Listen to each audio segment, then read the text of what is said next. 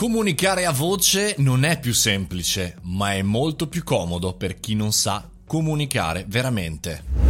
Buongiorno e benvenuti al caffettino Buon Eja Jov. Oggi 17 dicembre parliamo di un argomento interessante, decisivo. Comunicare dal vivo sembrerebbe per tanti non addetti ai lavori più semplice di comunicare online. In realtà non è vero, è solamente più comodo perché l'interlocutore non può scappare. In questo periodo sento parlare molti addetti ai lavori, ma anche tantissimi imprenditori che si lamentano della mancanza di una comunicazione fatta di persona, dal vivo eh, ovvero so, l'appuntamento, eh, la chiacchierata in riunione, eccetera, eccetera. La tesi in questa situazione è che comunicare a voce o di persona, quindi dal vivo, sia più semplice e che abbia più efficacia. Chiaramente contesto questa tesi perché realmente so che non è così. Comunicare di persona non è più semplice, è solo più comodo per chi comunica e spesso non lo è per chi ascolta.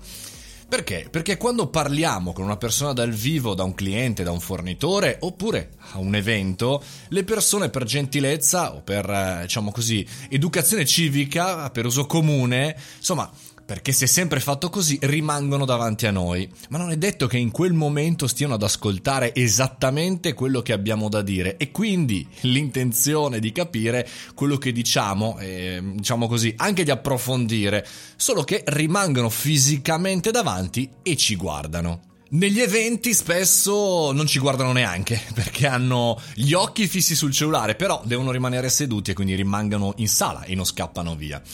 Quindi noi abbiamo la sensazione che la comunicazione, se abbiamo davanti una persona che ci guarda o eh, del pubblico in sala, sia più efficace, ma non è così. Online, invece, spesso lo vediamo sia negli eventi online che nei contenuti e vi dicendo, insomma, dove non, non, c'è questo modo di comunicare, non si è sempre fatto così, anzi, al contrario, le persone escono, scappano via, staccano eh, e quindi perdiamo l'attenzione. Quindi lo strumento in realtà ci dà una falsa percezione di quello che accade, ma comunicare a voce talvolta è molto più difficile della comunicazione digitale. E noi lo vediamo spesso quando ascoltiamo degli speaker molto bravi sul palco ci come dire, stupiamo del fatto che ci riescono ad arrivare e invece nel digitale, insomma, abbiamo subito il riscontro perché guardiamo la Vanity Metrics, guardiamo le visualizzazioni, clicchiamo, facciamo chiaramente un'azione. E quindi attenzione a voler argomentare negli eventi, a dire, a lamentarsi della comunicazione digitale a pro di una speranza